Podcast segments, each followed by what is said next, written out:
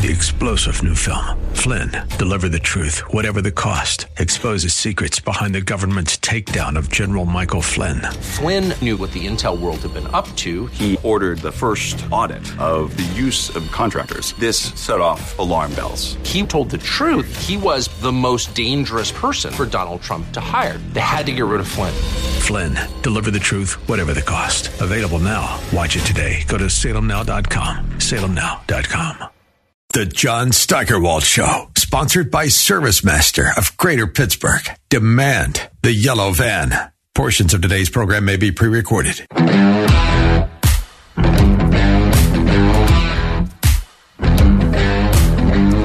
It was a close call. Colin Kaepernick coming out and saying that the two white people who adopted him at five weeks and raised him are racist was almost a late entry, but our winner held off the challenge. And now it's time for the Jerk of the Week, starring John Steigerwald. Of course, Colin is a useless, washed up quarterback and shouldn't be taken seriously, and he's harmless compared to the Vice President of the United States, especially when the President is 81 and most likely demented. But Kamala Harris has the potential to win every week as long as there's somebody out there interviewing her and as long as she has another phony story from her childhood to tell. Um, I grew up learning about, we, we called it ecology at the time. and so some of us who were born around that time know what I'm saying. and, um, and we talked about it in the context of conservation. In fact, I'm going to share with you a very simple story, which is that I went home one day and I said, Well, what's, why are conservatives bad, mommy? Because I thought we were supposed to conserve things. I couldn't reconcile it. Now I can. oh, she's. Oh, boy. She'd sound like an idiot reading the Gettysburg Address if she ended up with that laugh, by the way. But she's going to be hard to beat as long as she keeps showing up and proving that she would be worse than Joe Biden. I really didn't think it was possible, but it, she did it. Uh, so you can be sure this won't be the last time Kamala Harris is named the AM 1250 The Answer Jerk of the Week. Hey, speaking of conserving, the uh, the big guy has been doing his best to conserve fossil fuels uh, and make all of us miserable in the process. But the Republicans in the House uh, are about to introduce their solution. And in our second half hour, uh, something you don't hear every day a proposal to move the capital out of Washington, D.C. And I kind of like the idea. Stick around.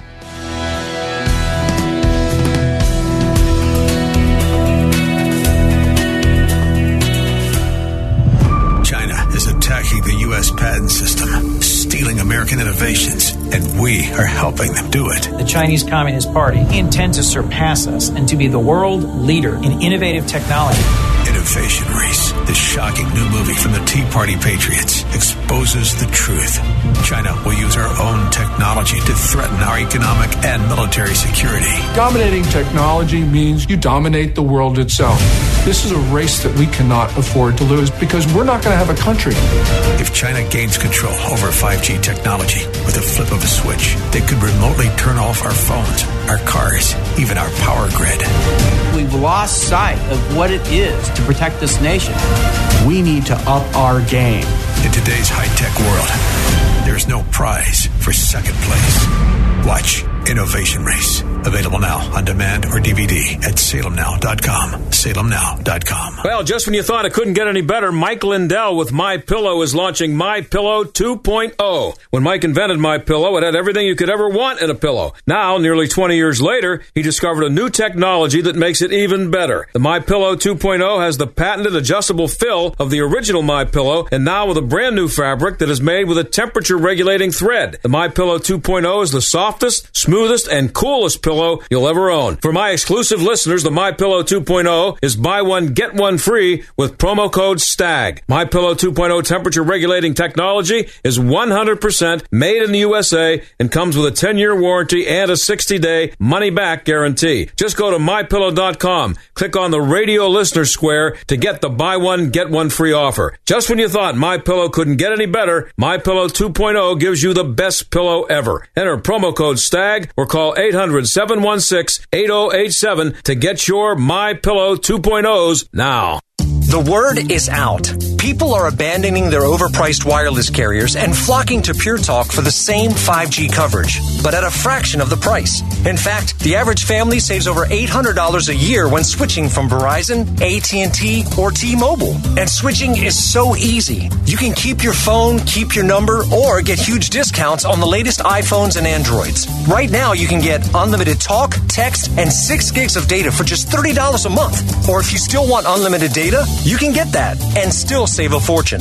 So make the switch and get the same coverage as the big guys, but at half the price. Go to puretalk.com, type in your address to find the coverage at your home, then enter promo code half off, and you'll save an additional 50% off your first month. That's puretalk.com, promo code half off.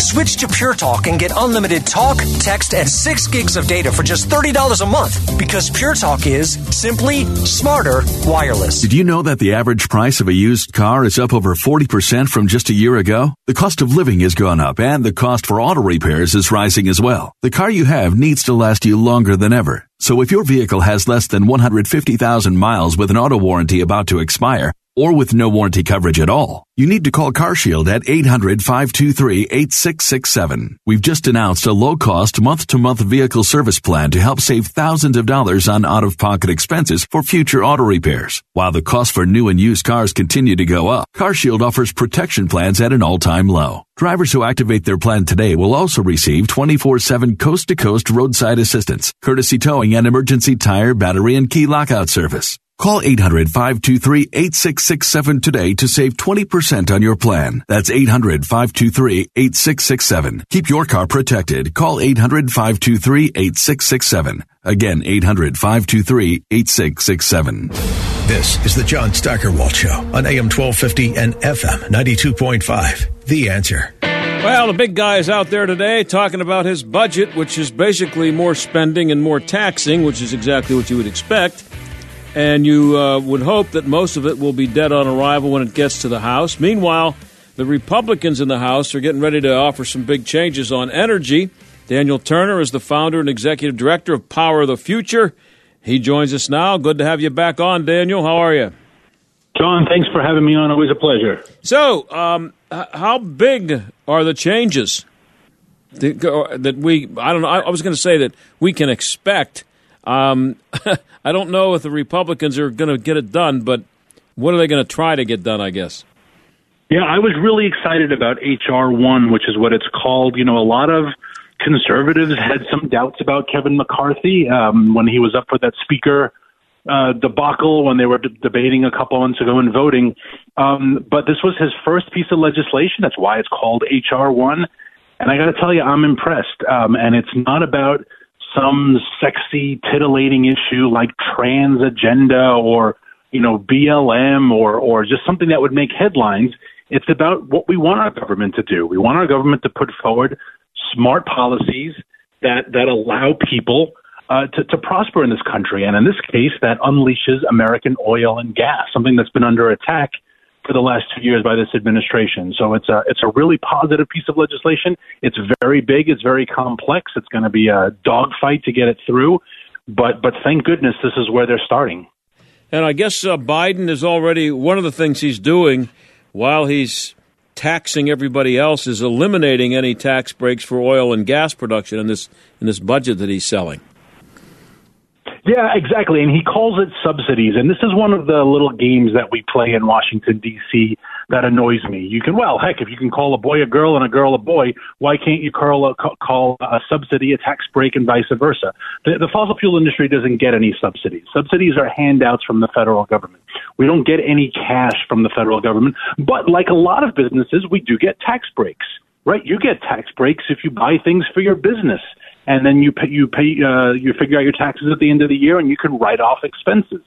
Right, so the, the oil and gas industry, the fossil fuel industry, does get tax breaks like a lot of industries do, and he wants all of them gone. But of course, being manipulative and playing fast and loose with with uh, uh, nomenclature, he says subsidies, and they're not. And so that it's another frustrating point. But again, these are the games we play in D.C. to continue to confuse the American people. Yeah, it's the same as when they uh, when they when the, you hear a Democrat say that um, they gave gifts to the rich, meaning that they Yeah. they stole less of their money.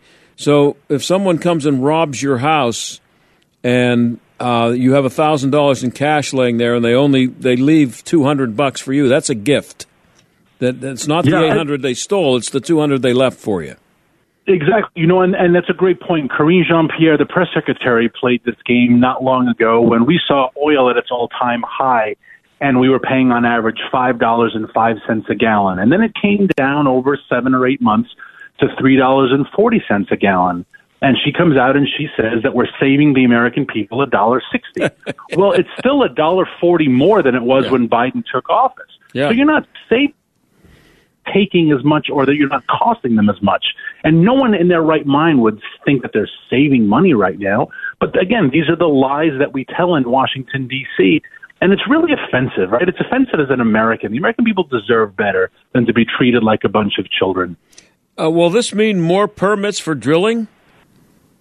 Permitting reform is the backbone of this, absolutely, um, and and that's essential because you know I'm not an anarchist. Uh, I do believe government has a role, and this industry, more than almost any other industry, is very government requires a lot of government cooperation. And what we're getting right now from the administration is, hey, look, I'm John Steigerwald Oil Company, and I want to drill a well here in Pennsylvania. I need you to sign my permissions. And they wait and they delay and they punt and it's years. I talk to the fossil fuel executives all the time. They're waiting two years for what used to take a couple of months to get approved. And that has to come to an end because if you're a bureaucrat, you don't get to play those political games, right? You don't get to decide, well, I think climate change is too important to give him his permission. That's not your call right? That's the call of the Congress. That's the call of, of, of elected officials, and that's why we have elections. But you, as a bureaucrat, just have to push around the darn papers.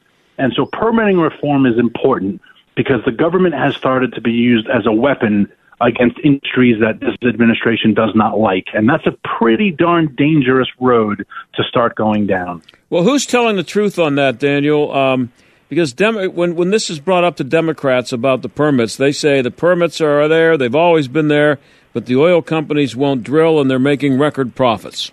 What's the answer? Yeah, they talk. They talk about the 9,000 leases, and that's 100% accurate. There are 9,000 leases. Now, what if I told you in a good year there should be around 45,000 leases? Suddenly that nine, and that is an accurate number. Suddenly that 9,000 is not very impressive, right? But the lease is just the first point. And, and again, ask anyone who has ever acquired land, and a lot of your listeners have acquired land.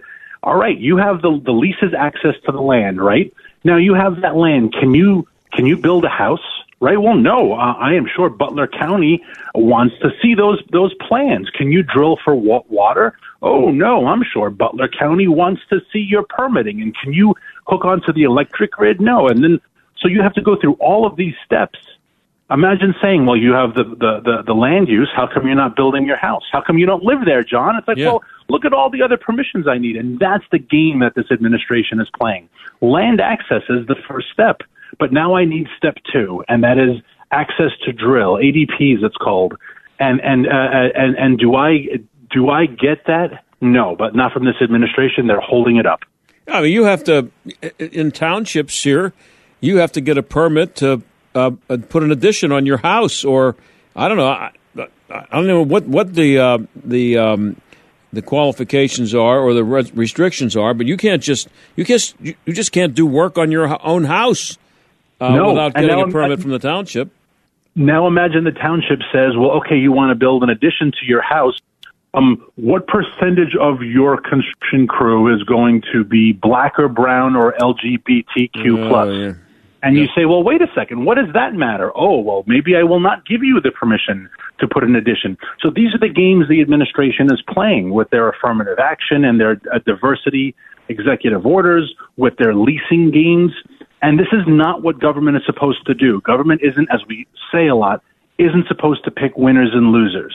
And when we start weaponizing government this way, uh, we set a really bad precedent because eventually people we like, quote unquote, will do the exact same thing. And I don't want that to happen either, right? I don't want to weaponize government against my enemies either.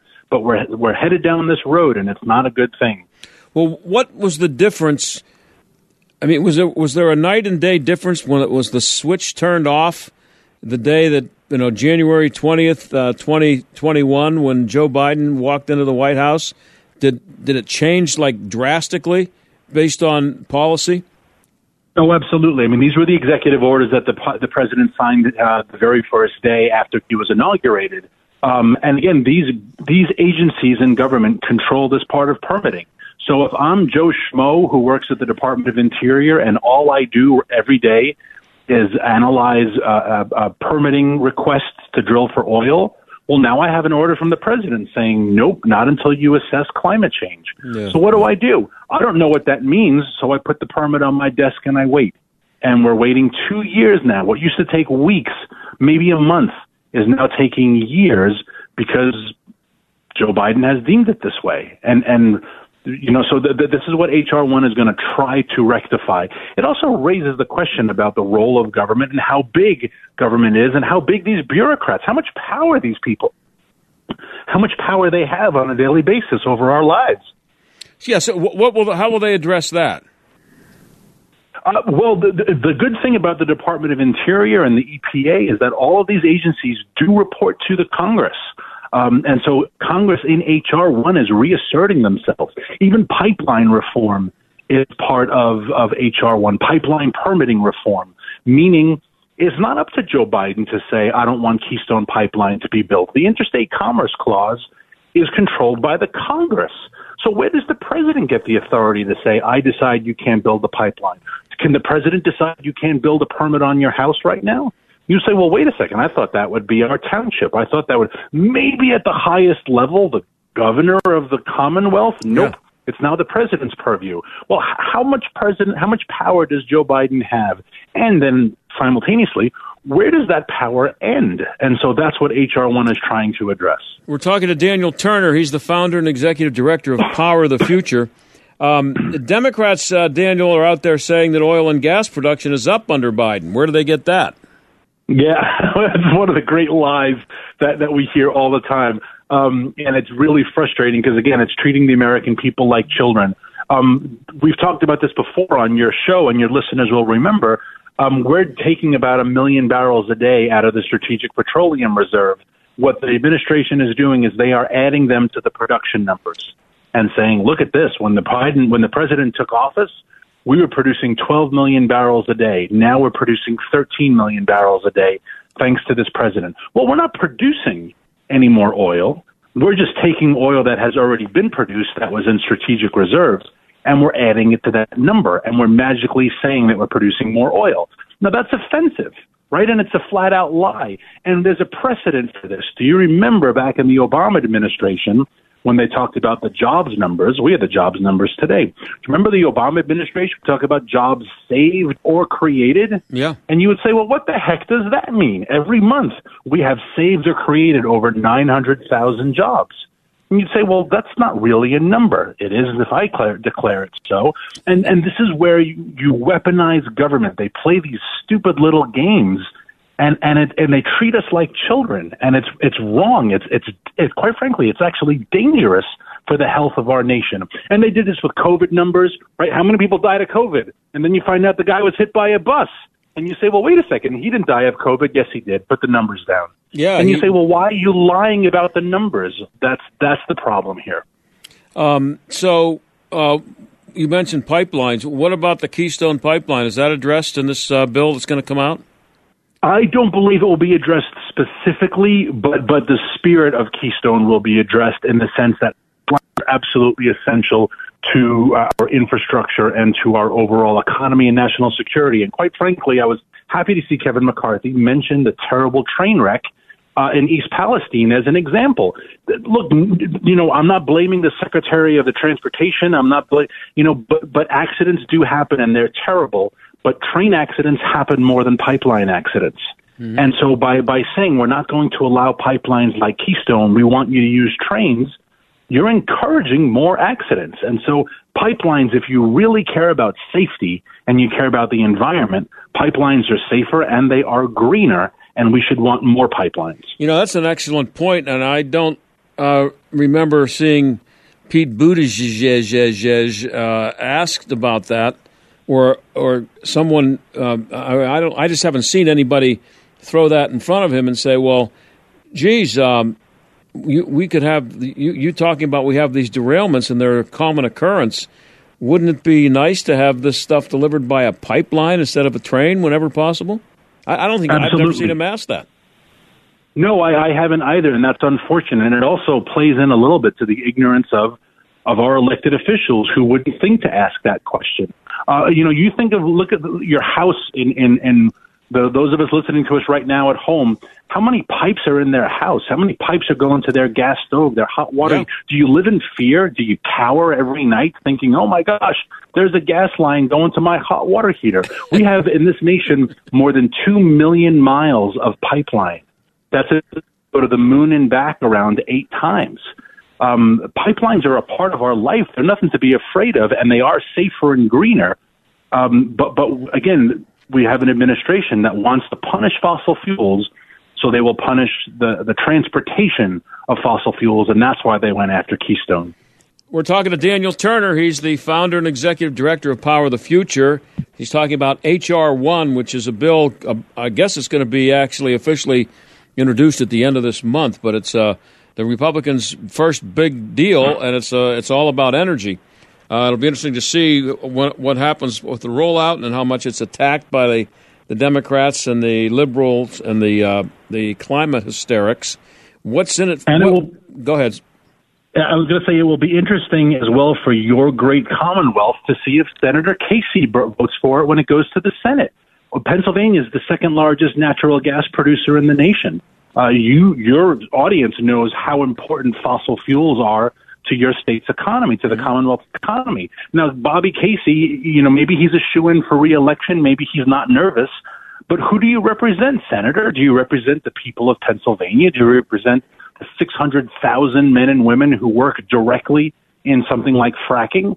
Um, or do you represent, you know, the special interests of Michael Bloomberg and Tom Steyer, neither of whom, by the way, live in Pennsylvania? Um, and that's where I have a little bit of hope that it could pass the Senate because people like Senator Casey, people like Jon Tester, uh, uh, people uh, like Sherrod Brown in your neighboring state of Ohio. They represent huge energy states, and and things are not great right now in America. And there's going to be a lot of blame to, to, to, to cast on people. And if you want to keep your job in the Senate, you're going to have to try to pretend you care about these issues. So fingers crossed that they can get someone like Bob Casey to uh, do the right thing. I've never been super high on Senator Casey on anything. Um, so, so I'm I'm not holding out too much hope. I just got to say that. Well, with him, uh, Daniel, the first thing is finding him. He's uh, he's, he's been Mister Invisible since he since he went to Washington. Got about a minute and a half here. Uh, does any energy plan uh, have to include how we're going to find all the stuff we need to make batteries for all those electric cars. Might that be in, in, included in this somehow? It is, and that's the pretty impressive thing about this legislation is that it does include a lot of mining uh, um, uh, permits and mining uh, policies as well, because the speaker said, uh, you know, all these raw materials we need them if we're going to have electric vehicles and batteries, and we need them for our military as well, and we need them for our smartphones. And there's no reason why we're buying these things from communist China. There's no reason why we're making these things in communist China. Um, again, the administration is, is hell bent on closing mines, has denied a lot of mine permits. But but if you think we can go green without coal, which Pennsylvania has a lot of coal, then you genuinely don't understand how those products are made. And if you don't understand how those products are made, please don't vote. Right? Don't don't don't voice your opinion. Just stay home and, and play video games. Because we don't need you mucking up society any more than you already do. I'm always for the stupid people staying home on election day. I'm okay Amen. hey, Daniel, I'm out of time. Uh, this is going to happen at the end of end of March, so I'm sure we'll have you on again sometime around when it actually is introduced, and we'll see what the reaction is. I appreciate it. I hope so, John. It was great to be on your show. Thank you, sir. Always great to have Daniel Turner of Power of the Future. We'll be right back.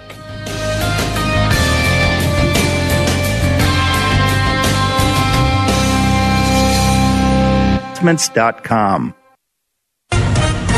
With SRN News, I'm John Scott. Employers adding 311,000 jobs in February. President Biden says he's pleased by the low unemployment rate. People who are staying out of the job market, this is particularly good news, are now getting back into the job market. They're coming off the sidelines, they're getting back into the job market. The share of working age folks who are in the labor force is higher than it's been any time since 2008. That was one of the big predictors everybody was looking at. The unemployment rate rose to 3.6 from 3.4 percent. The Federal Deposit Insurance Corporation seizing the assets of Silicon Valley Bank, marking the largest bank failure since Washington Mutual during the height of the 2008 financial crisis. The bank failed after depositors began withdrawing their money, creating a run on the bank. The Dow off 201 points and the S&P 500 is down 41. This is SRN News. We're entering a time of increasing hostility against people of faith a time when Christians are going to be tested on a moral and physical and financial basis, unlike any other time in our lifetime. I'm Lance Wallnau, Christian author, evangelical leader, here to remind you that you have to take action to protect and steward what God has given you. For example, record high inflation is going to continue to eat away at the dollar, and the savings of your retirement account is in danger. Fortunately, God does provide a way to protect your retirement, I recommend diversifying your 401k or IRA out of paper and into physical gold. And the best way to do that is with a gold IRA from Birch Gold Group. Now to see how it works, just text the word faith to 98 98 98. That'll give you access to a free info kit on gold IRAs. There are no strings attached. So text FAITH, F-A-I-T-H, to 989898 right now, and I pray your family is blessed with peace of mind because you took action. AM 1250, The Answer, The Mike Gallagher Show. He's your happy conservative warrior. I don't believe that we've solved every racial problem in America. We got a long way to go, but we're better than most. And for a country that has seen cities run by black men and women, for Lori Lightfoot to cry bigotry as the reason for her defeat is really, really rich, isn't it? The Mike Gallagher Show, weekday mornings at 9, right before Del Walmsley at noon on AM 1250, The Answer. Hey, John Steigerwald here for Johnny and Jesse Samick, my friends over at Service Master of Greater Pittsburgh. When disaster strikes your home or business, demand the yellow van. Fire, water, or mold, Service Master's technicians are trained and equipped to get you back to normal fast.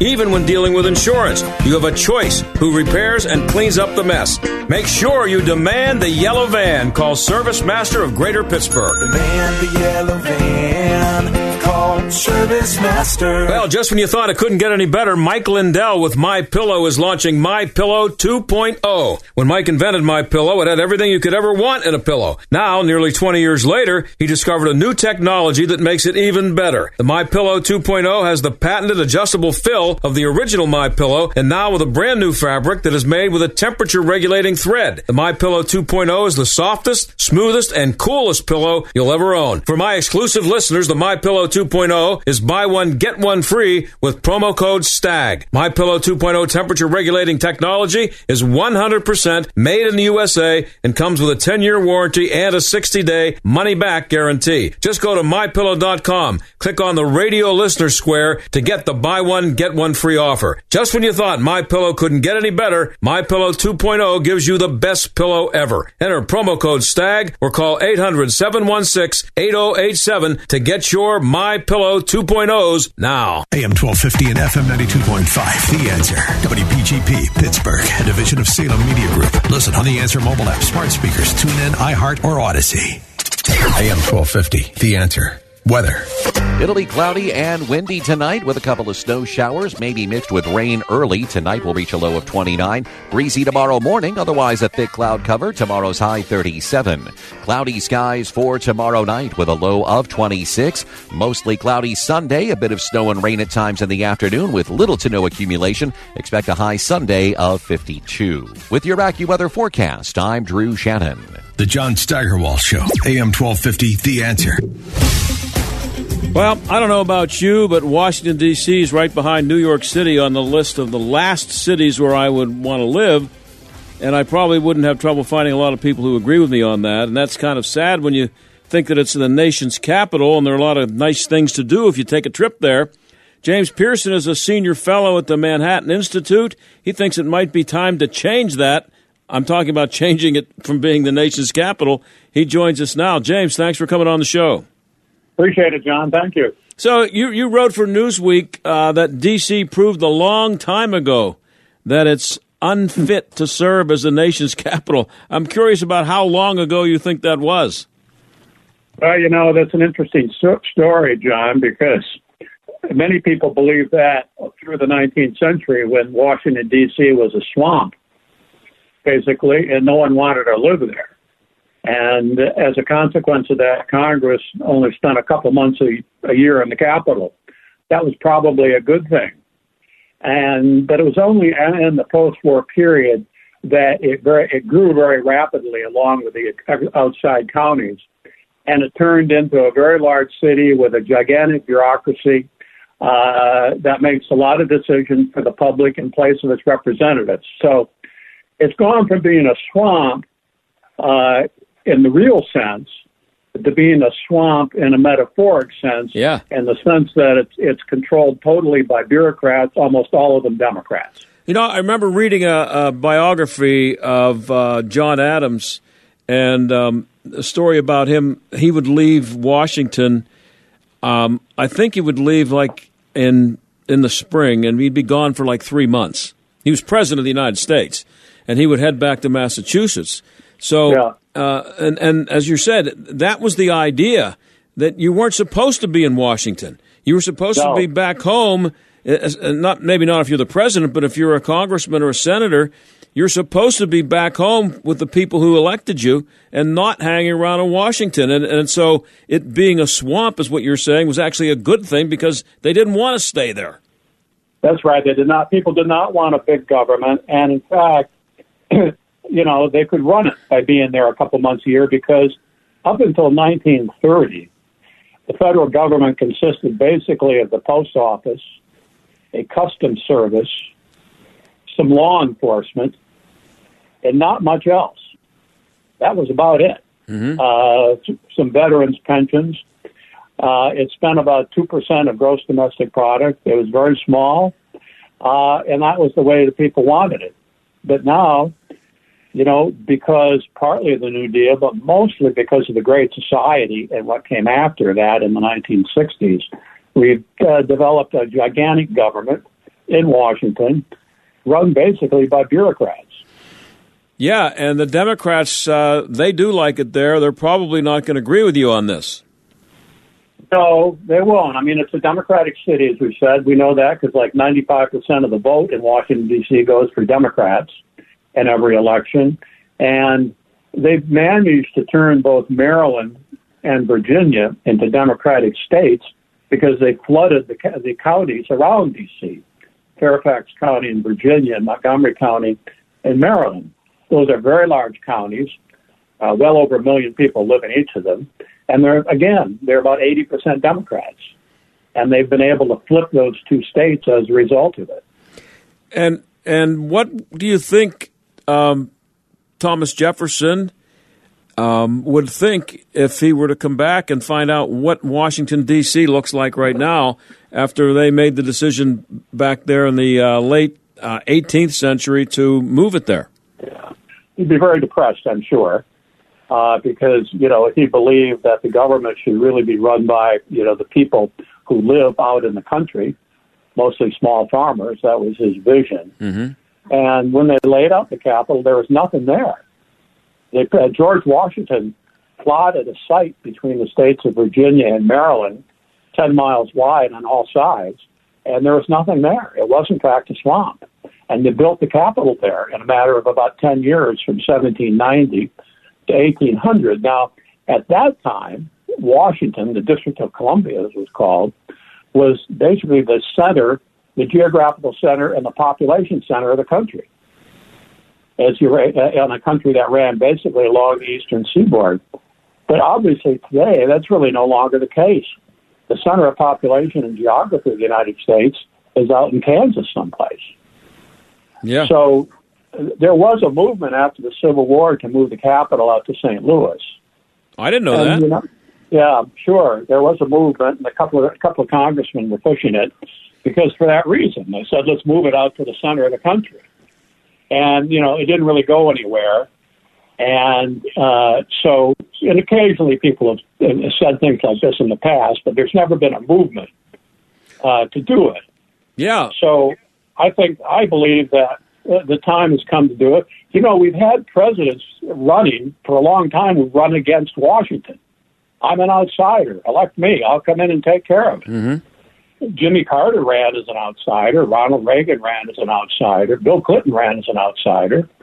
Uh, not so much today with Biden and so on. Donald Trump ran as an outsider. He said he was going to clean up the swamp. So there is a view among the public that Washington is not friendly to them. And that's why they elect these candidates. So I've just taken it a step further and said, you know what, why don't we start thinking about moving the capital and breaking up all those Democratic Party networks that have nested in, in, in the capital. So one of the things I say in this article is that in every issue area, there is a network that's been created of bureaucrats, of congressional staffs, uh, and uh, reporters and advocacy groups. And they all work together to press their issues. It's true in the environment, it's true in welfare, it's true in basically every area. There's an interest group, an advocacy group, and the journalists assign reporters to these beats, and they all work together. And they're all Democrats. And one of the reasons to move the capital is to break up all those networks, which push things further and further in the direction of big government. And if you think about uh, uh, the, the, the, when, when did it? What was the year that it officially became the capital? Uh, 1800. 1800. Yep. Okay, so you know, in 1825, uh, it was it was a pre- well, let's say 1865. Coming from California to Washington was kind of a trip for anybody who wanted to go. That was a long ride. Yeah. And they didn't even have a transcontinental railroad in 1860. And they were, some of it, they had to make the trip across hostile territory. Yeah. Wow. So, so the geography isn't working the way it was intended, and and, it, and that was the case within 50 years of when they founded it. And because, you know, when they actually made the decision to move it to the District of Columbia in 1790, mm-hmm. that was the year Hamilton and Jefferson made their deal, celebrated in the play. And then it took 10 years to put up the buildings, the Capitol and the White House. And I'm not even sure they were totally finished in 1800 when they moved in. But at that time, it was a country basically up and down the eastern seaboard along the Atlantic Ocean. They didn't imagine that this operation was going to extend all the way out to the Pacific Ocean and beyond. That was that was not in anybody's plans at the time. Mm-hmm. But you know, it did happen roughly, really between 1800 and 1860. Uh, the country expanded out to the Pacific. The Louisiana Purchase took place in 1803. The Mexican War in the 1840s. Texas we acquired in the 1830s. Uh, California we acquired with the War on Mexico. Oregon with the uh, negotiation with Great Britain. So between 1800 and 1850, it was done. And we're now a transcontinental country, not what they anticipated when they wrote the Constitution. We're talking to James Piereson. He's a senior fellow at the Manhattan Institute, and you can find his piece at the Manhattan Institute's uh, website, and uh, also you, it was picked up.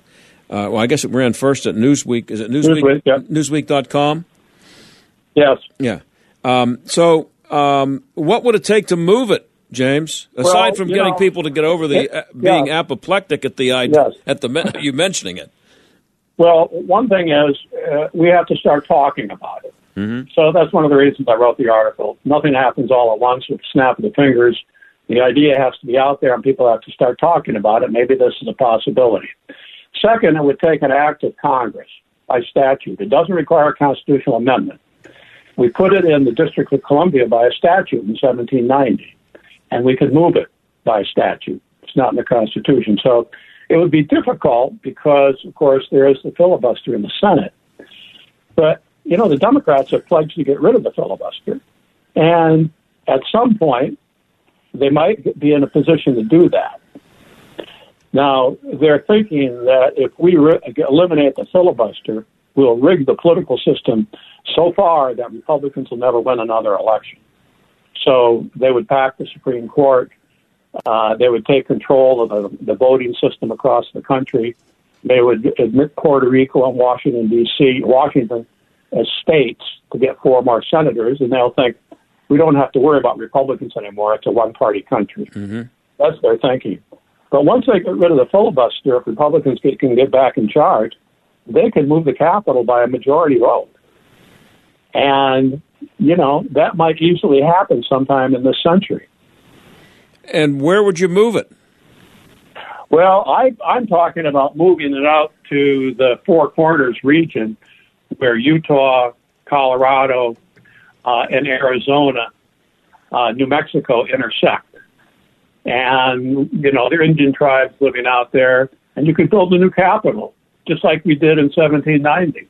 Put up a new Capitol building, et cetera, et cetera. And, uh, you know, maybe some of those Democrats who live out west would prefer uh, a capital that's located out there. Of course, you could put it anywhere, but, uh, you know, I'm thinking of, of an area out there. The states might welcome it. It would be a growing city. Yeah, you could break up all the Democratic networks in Washington, and the United States will get what I call a fresh start.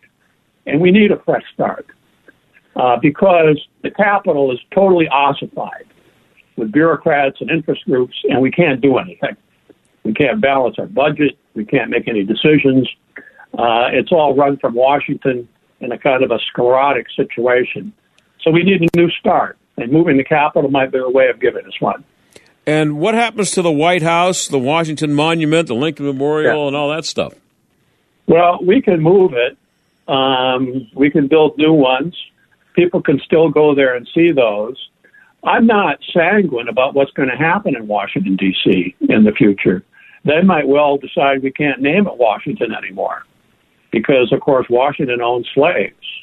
Oh yeah, and they may and they may say we got to tear down the Jefferson Memorial. Jefferson owned slaves, and the Washington Memorial that may have to go too. So, you know, th- given where things are today, those are real possibilities looking out 10, 20, 30 years. No question. That, and when that, sorry, yeah, when that begins to happen, then you know, uh, all bets are off. We could move the capital then. That's uh, it's, I'm amazed that it hasn't happened yet. Yeah, uh, that that that what the name first of all Washington State. Um, yeah. I live uh, I live in Washington County, Pennsylvania. Yeah. Just a few miles from Washington, Pennsylvania. And I'm just wondering why it hasn't happened yet with Washington D.C. You, uh, the, and there are people who would sign off on that in five seconds to, to change it's the name. very- yeah, it's a very good point. There are cities and counties all across the country named after Washington and Jefferson uh, and James Madison uh, and others of the founding fathers who owned slaves. And you're right. I'm somewhat surprised, given some of the things they've said and done, that they haven't moved against, you know, York County, Washington State, Washington D.C., any number of places. Well, I also live right down the road from Washington and Jefferson College. Yes. Uh, and I Yeah. every time I ride by it, I think, boy, how long's that name going to last? That's a good question. There is a, I think there's a college called Washington Lee in Virginia. Yep, yep. And I think there have been noises made about getting Robert E. Lee's name off that. Right. Now, uh, uh, just to finish up um, with James Piereson, the Manhattan Institute, a senior fellow there. Um, just getting back to what what's happening now with Democrats uh, being in charge of Washington and, and being just oh, had just having overrun the city just by the mere presence of their vote. Um, how has that district be, being overrun with Democrats led to what's being talked about now, the weaponization of the government against Republicans well, and conservatives? Yeah. I think it follows from the fact they're all Democrats. Mm-hmm. You know, this is not true 50 years ago, but it is true now. It's somewhat shocking to people to find out that the FBI is basically run by Democrats and the IRS and the Justice Department. And there's a double standard of the law in Washington because it's it's basically uh, not only a Democratic city, it's a 90 or 95 percent Democratic city. And again, this is not true until after the 1960s. In 1930, you know, uh, it was probably split between Republicans and Democrats uh, in Washington D.C. So uh, this is a modern thing, and Democrats have basically taken control of it, and that makes it very difficult for Republican presidents to govern because they come in there and land in a Democratic city, and immediately they start trying to do things, and their memoranda are leaked to the press and the New York Times, and scandals begin because bureaucrats start leaking stuff to the press. And, you know, pretty soon there are special prosecutors and the newspapers are pressing issues and you can't govern anymore. If I were Donald Trump and he got elected again, or Ron DeSantis, or whoever it is, I would try to run my administration from Florida. I wouldn't go to Washington. That would be. I'd run it from. I'd run it from Florida. That'd be great. Um, and uh, the, uh, Donald Trump, um, he could run it from from Mar-a-Lago. That's a nice he could White go House. to Mar-a-Lago. Yes, he could run an office building and put his cabinet officers in the wa- uh, in the office building and run the and run the country from Mar-a-Lago. And and you don't want to, at least if it's me, I, I don't want a jury in Washington to know that I'm a conservative. Well, and we've seen that too. The jury Yeah. pools are all Democrats. Yeah. So if you're charged with a crime and you're Republican, they're probably going to convict you. If you're a Democrat, they'll let you off. Yeah. Well, hey, uh, I'm running Yeah. out of time here, James, but I, I just want to let you know I, I, I'm always open to having people with ideas like yours on the show. Um, and um, I've had the, the guy on here from uh, Texas. I can't remember his name, but he wants to secede from the union. And I'm perfectly willing to listen to those arguments. And he won me over, and so did you.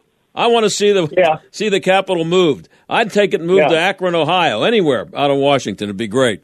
I'd be happy with that too. Hey, James, thanks for being on the show. All right. Appreciate it, John. Good luck. Okay, that's James Piereson, and I agree with him.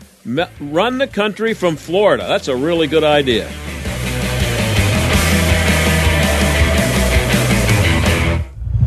China is attacking the U.S. patent system, stealing American innovations, and we are helping them do it. The Chinese Communist Party intends to surpass us and to be the world leader in innovative technology.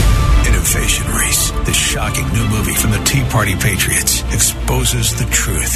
China will use our own technology to threaten our economic and military security. Dominating technology means you dominate the world itself. This is a race that we cannot afford to lose because we're not going to have a country. If China gains control over 5G technology with a flip of a switch, they could remotely turn off our phones, our cars, even our power grid. We've lost sight of what it is to protect this nation. We need to up our game.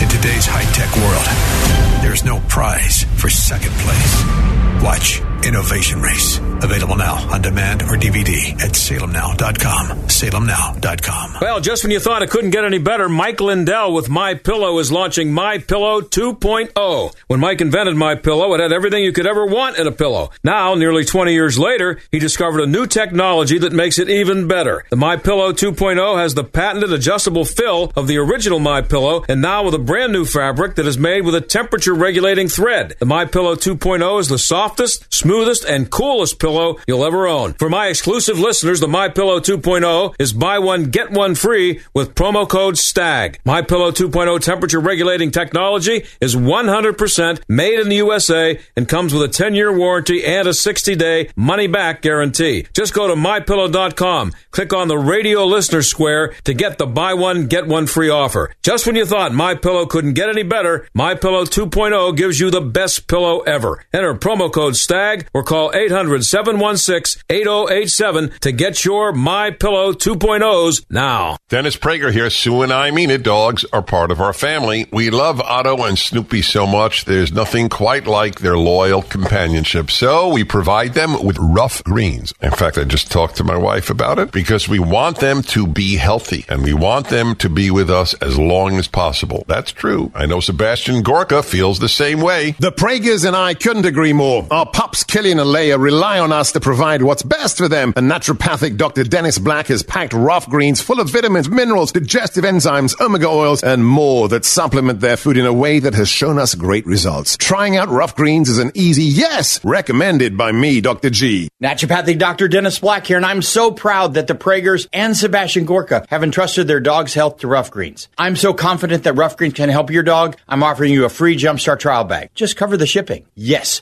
your dog's food is dead food, but you can bring it back to life with Ruff Greens. Go to ruffgreens.com. This is the John Steigerwald Show on AM 1250 and FM 92.5. The answer. You know, when you get to be a, a certain age, people accuse you of what not if, if you if you like things from the past or if you say things were better in the past, whether it's uh, when I was covering sports full time, when I, if you talked about not liking the designated hitter, they tell you it's only because you're old. Um, and of course, it's not only it, it it is because you're old because you actually witnessed something as opposed to someone who's read about it in a book. So it gives you kind of a perspective. Um, and so, but but you're accused, and many times, rightly so, of of being unwilling to accept new things. I'm sure I'm guilty of that. Just for that, just not accepting it for that reason alone, but not not nearly as much as people accuse me of being that way on Twitter. But the guy we just had on, James Piereson, I agree with him. And I, I really never, the, the best point that I think he made there was that he thinks that if, if Donald Trump or Ron DeSantis were elected president in two years, they should just they should just say, you know what, I'm getting out of Washington. It's overrun with Democrats. My the people that work for me are going to be just I just have to worry about them leaking to all the Democrats, the media, everybody else. I'll st- I'll drop in every once in a while, but I'm going to do the exact opposite of what's been done for the last 150 years or so. I'm going to I'm going to visit Washington when I think the time is right and when I should be there, but I'm going to live in Florida. What a great idea. I love it. So I'm glad we had James Piereson on. And I'm glad you listened this week. Thanks to Mike for helping out, and I'll talk to you on Monday.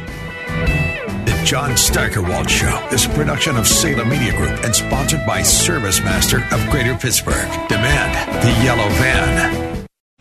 Three star general Michael J. Flynn, head of the Pentagon Intelligence Agency, knew all the government's dirty secrets. He was one of the most respected generals in the military. Flynn knew what the intel world had been up to, he understood its funding. He ordered the first audit of the use of contractors. This set off alarm bells.